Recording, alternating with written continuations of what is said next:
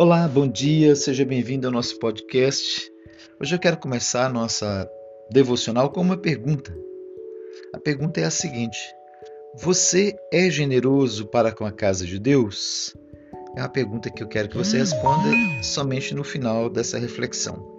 Para tanto, eu quero ler o texto de 2 Crônicas, capítulo 31, verso 10, que diz assim: Então o sumo sacerdote Azarias, da casa de Zadok, lhe respondeu: Desde que se começou a trazer à casa do Senhor estas ofertas, temos comido e nos temos fartado delas, e ainda há sobra em abundância, porque o Senhor abençoou o seu povo, e esta é a grande quantidade que sobra. Muito bem.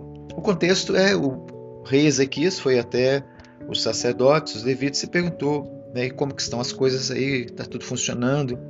E, e, eles disseram assim, olha, vai tudo muito bem, desde que o povo de Deus começou a trazer à casa do Senhor as ofertas, temos comido, temos fartado e ainda tem sobras. O Senhor abençoou também ao povo e esta é a grande quantidade que está é, sobrando aqui. Observe que essa narrativa ela nos oferece algumas informações muito importantes. A primeira delas é que houve uma preocupação com os sacerdotes. Os reis de Israel que vinham antes não tinham muita preocupação.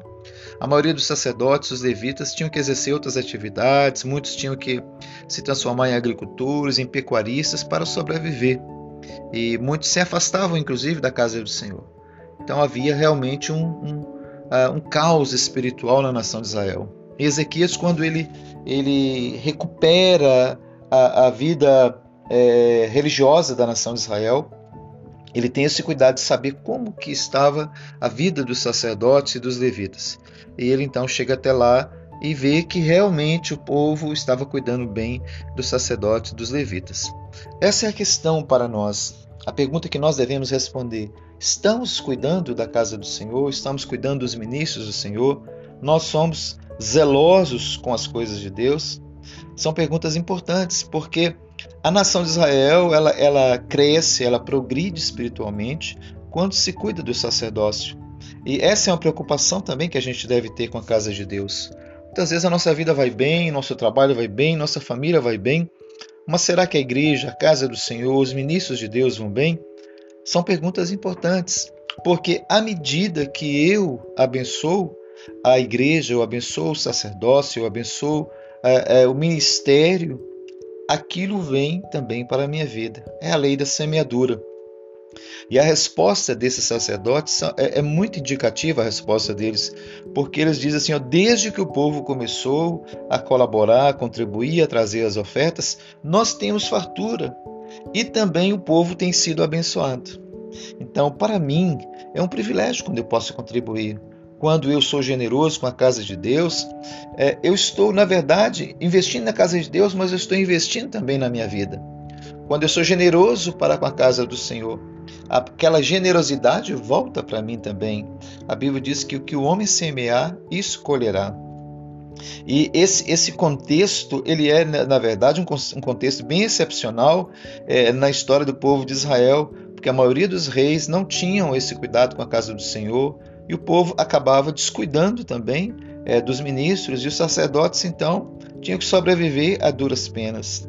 Então, esse é o meu desafio, é o seu desafio, de sermos generosos com a casa do Senhor, de sermos bondosos com a casa do Senhor, de oferecermos ao Senhor o melhor da nossa vida, porque esse é o desafio daquele crente que entende esse chamado de Deus para cuidar da casa de Deus. E eu tenho como privilégio cuidar da casa de Deus, né? Não somente da nossa casa, dos nossos afazeres, dos nossos bens, mas cuidarmos da casa de Deus.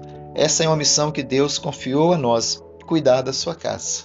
Tá bom? Essa é uma reflexão, é, já terminando nesse dia, e eu espero que seja útil para a sua vida. A gente sempre pensa aqui nas manhãs assim, o que Deus tem para fazer por nós. Hoje a, a resposta é diferente. O que eu posso fazer por Deus? O que eu posso fazer pela sua casa? Que Deus te abençoe e vamos fazer uma oração nesse momento. Senhor, a tua palavra diz que a alma generosa ela prospera mais e mais. A palavra do Senhor nos ensina, Senhor, a sermos zelosos e cuidadosos com a obra do Senhor. E nós queremos cuidar, Senhor, dos teus servos, das tuas servas, daqueles que trabalham, daqueles que servem na casa do Senhor, daqueles que se ofereceram, são vocacionados, são chamados pelo Senhor, que nós sempre tenhamos a sensibilidade, Deus, de cuidar desses homens e dessas mulheres de Deus, dessas pessoas que o Senhor chamou para o seu ministério, como chamou os sacerdotes, os levitas. Senhor, eles não tinham outra ocupação senão servirem o Senhor na sua casa. E nós queremos abençoar essas pessoas que o Senhor chamou para o ministério, Senhor. E te agradecemos também pelo privilégio de ter confiado a nós o cuidado com a casa do Senhor. Te oramos em nome de Jesus. Amém.